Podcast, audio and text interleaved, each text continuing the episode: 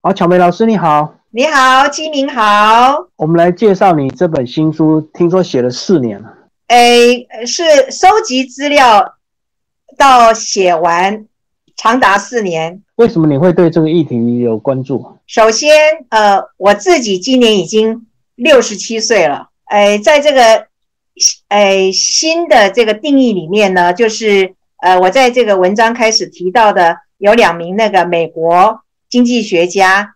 所定义的是青老啊，七十岁以下是青老啊，我已经进入这个行列。那第二个当然是一直关照我的蔚蓝文化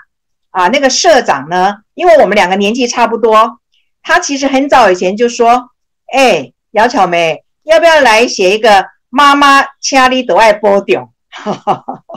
那意思就是长照，台湾长照了。那我这个人，我意思我也没有听得很清楚。我我想说，只要是长照，那我关心的啊，还有我觉得我的擅长是日本方面的，所以我就先向这个日本方面，我就先了解这方面的事情。等到我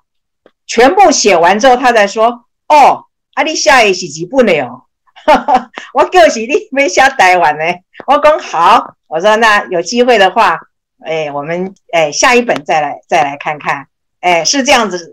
成型的。好，虽然这个主题是意外写出来，但是从日本长照就可以看台湾长照的发展，对不对？尤其日本这个呃比台湾这个超高龄。是的，呃可以这么说，呃其实啊，因为我我我我非常坦白的说，我对日本的长照的了解可能应该是多过于对台湾长照的了解。那么我粗浅的了解是，台湾长照其实它模仿很多国家，日本是其中之一，当然是很重要的一个。那当然欧洲啊，我也有啊，瑞典啦，呃，荷兰啦，呃，就是我们所知道一些欧美的先进国家，英国啦，哈，都有。呃，据我粗浅的了解是这样，这个是台湾长照专家会比较清楚的。好，在书里一开始就讲到重点是。大家一起变老，全世界的人都同时在变老。是，呃，对这个数据呢，就是因为我我我写这本书哈，我其实是很想就教于呃真正的这个长照的专家哈，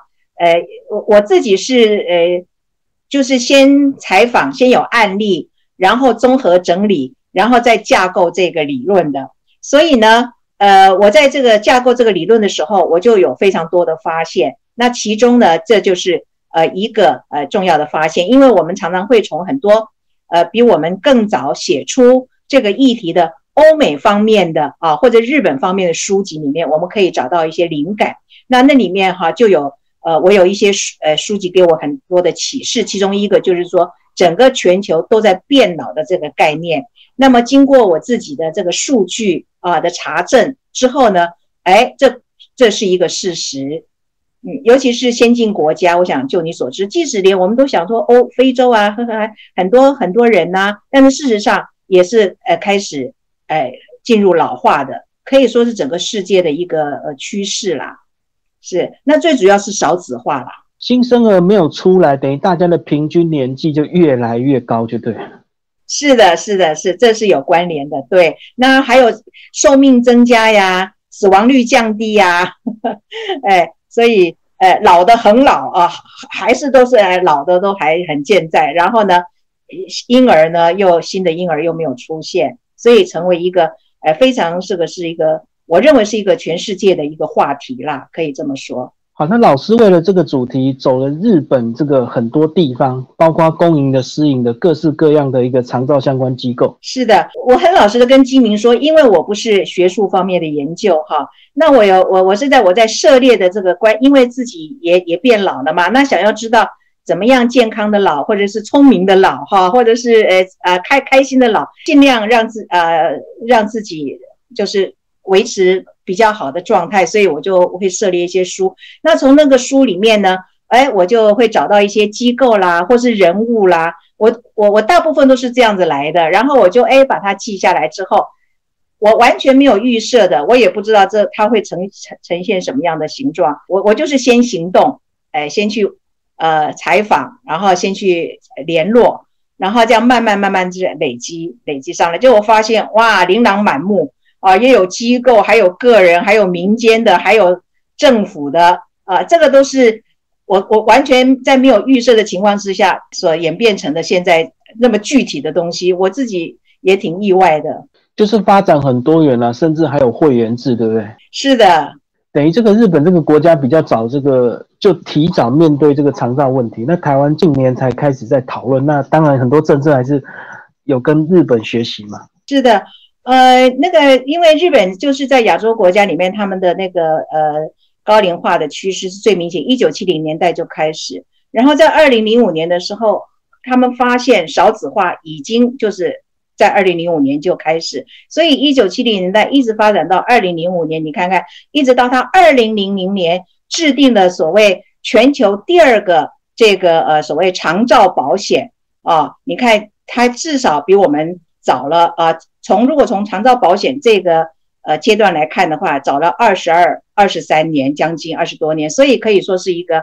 呃这方面的大前辈。所以讲到长照保险，我们很多人不理解，就以为说我有劳保，我有健保就够了，对不对？但是长照保险是特别针对你退休之后的规划。是的，退休之后还有你老后生病了以后的规划。哎，他们也有国民健康保险，像我们的健保一样。可是呢，在这之外，他们的长呃长照保险，据我的了解，他们在四十岁的时候呢，每一个国民他强制性的哦，你也要呃交这份保险。呃，目前平均的话啊，因为它每一年每一年不太一样，人呃这个年长的人越来越增加，然后需要照护的费用越来越增加，他每一年也会诶慢也也就是说你要缴的费用也会增加。目前为止平均是大概日币六千多块钱，那就是你你在四十岁以后你就一定要交，除了你的国那个健保以外，你还要交这一笔钱哦。那这个最主要就是预先让你在老后，如果你生病了。需要人家照顾了，你衰弱了啊，需要人家协助你，那这个这个就是作为这样子的那个预备金，这个是非常先进的想法。那全世界第一个实施的是德国。就强迫的社会福利保险，你一定要参加，但是政府还是会提拨一点经费啦，就是不是只有完全靠自己存钱，就对。是的，当然当然，而且政府提拨的经费也不算少，因为诶，因为执政者最怕是被人家诟病跟被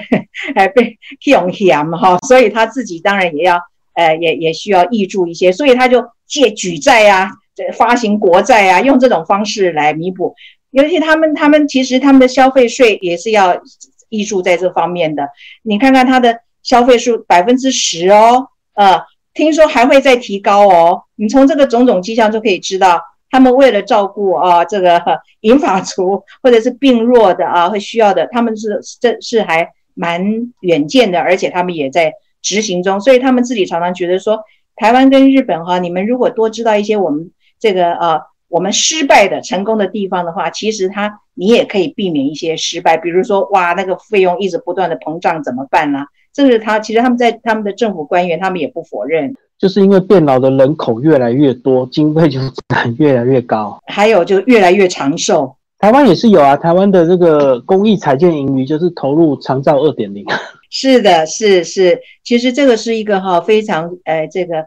攸关每一个人的议题。老师是不是就挑一些你看到的一些特别的机构跟我们介绍一下？应该都是一个很快乐的老人村吧？呃，对你这个问题问得很好，因为我们是那种实物、实际体验型的啊，这个呃，这个田野调查了啊，所以我收录在里面的都是让我就是印象非常深刻。因为其实我在这个议题，其实我本来也是个门外汉，虽然我自己年纪也慢慢年长了，那我就是。呃，有这样的动机之后，我开始去。那像你所看到的，你翻译到的这个有叫幸福村的这个地方啊，还有那个所谓有这个呃安宁室的那个哈照护机构哈，就是说你在那里生病了、老去了，然后你甚至啊这个要临终的时候，你都可以完全交付给这个照护机构，它有一个安宁室。也就是安安放那个大体的地方，一直到你安放大体，然后把你送出去，你都可以很很放心的在这个照护机构，像那个所谓的千年村，伴你千年如一日，就跟着你好走走完这段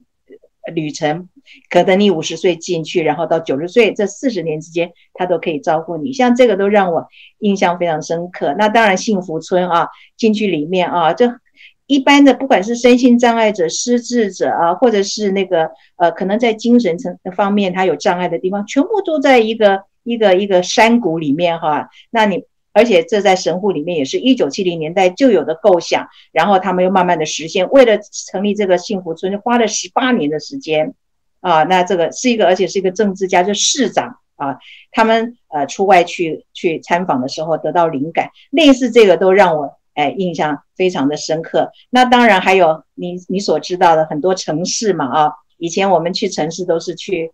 玩啦啊，去观呃去参这个游览，我们比较重视它这个观光的方面。哎，可是没有想到他们现在也为了这个呃长寿呃呃健康快乐或者参与社会这些议题，他就开始凸显自己城市的特色，或者友善老人城。等于是你不只只是去观光而已，哎，它还有其他的很多，它还有其他的特色。这个是让我就常年跟日本接触的，可以说是一个文化工作者或者是关心啊他们的社会发展的人来讲，是这都是还一种意外的收获啊。那像我在书里面看到的，像没有人送终的离岛啊、孤岛啊。那我们去看，我们是看到渔民很漂亮，很很快乐。然后我们看到猫，好多只猫，好漂亮啊！好多摄影家去，然后哇，他们这个每只猫就像模特儿一样的，以为是猫岛，哎，真没有想到这个猫岛。另外有一个故事是说，哎，他们没有人送终，因为他们都都都在外面工作，都晚上出出海，夫妇出海，家里如果有老人家的话，没有办法好好的跟他说再见，因为他可能就就就就走掉了。所以，哎，这个又是另外一种。发现就是我们在看到好玩的观光的啊美丽的风景之外的啊一个收获。那像我里面有提到那个像八幡市啊啊接近京都的或滋贺县呐，以前我在京都住很长一段时间，去滋贺县的时候也是，哎呀看看它这里有什么特产啊，有什么景观，哎呀发现它居然是全球的，呃是它全县的这个健康县。那这个健康线怎么来的？那你进到市政府的时候，才知道哦，原来如此。他鼓励你走电梯，哎，走楼梯，不准你抽烟啊。那这这个就就等于是你在观光跟旅游之外，哎，另外一种的收获，你可以看到它另外一一个那个面貌。那呃，还有呃，当然秋田市全日本最早的一个友善老人的那个城市，那它整个友善法呢啊，那哎，我们可以看到进到那个。政府单位里面，他那个 ATM 的那个字特别的大，然后对你一进去的时候，哎，他在举行音乐会，一个很普通的日子，然后身心障碍的人啊、老人家什么，你只要去那边办公的人都可以就站在那边听起来了，类似这样子的。然后他们的科还有个长寿健康什么什么科啊，那就你就会哎，原来城市的风貌你也可以用，呃，有也也有这样，你可以开始从这个角度来看。后来我我自己是看了这些。例子之后，那当然还有青森县啊。我我选了两个县，一个是青森，一个是秋田。其实他们是短命县，就是所有名次里面他们是在哄后面的。可是呢，反而因为他们的名次在后面，所以他们想要翻转、颠覆人家对他们的形象的那个决心越加的坚定。哎，那你就可以哦，原来如此。我们去青森啊，或者去秋田，我们说哇，青森苹果好好吃啊，秋田的米好好吃。大部分是停留在这样。表面的，后来我们才知道，哦，原来居然秋田市还是日本第一座已经得到这个呃证明的是友善老人的城市。那亲生呢，他为什么短命啊？然后他为什么急急需要颠覆短命的形象？然后他怎么做啊？那这个都是在观光旅游之外，另外一个就是一种社会的呃层面的。那我就觉得很有意思。那比如轻生，他是用全民健检，每一年，每一年，而且就是他们日本人，就是他有，其实我觉得我们值得称称称道的，就是他们的持续力。健检是预防医疗啦，那你先把这个预防做好话，你后面这个啊，后续酗酒啦、抽烟啦，因为这样导致或是呃吃过多啦，哈，这些这些不好的习惯改善之后，当然就会。跟长寿有关系嘛，跟健康有关系，所以你就会发现哦，原来城市也可以，我们可以用这个呃长照的观点，或是健康长寿的观点，或者是说，哎，这个如何愉悦的、健康的影响老化，透过这样子的呃他们的行为跟做出来的成果，哎，我们会对最终是跟他们的目的，所谓的目的就是说。你改变你对老的啊，还有改变你对这个呃不健康的呃这个从彻底的改变之后，那么老年呢没有什么可怕的，或者是说你不要再歧视了啊，老人不一定是跟这个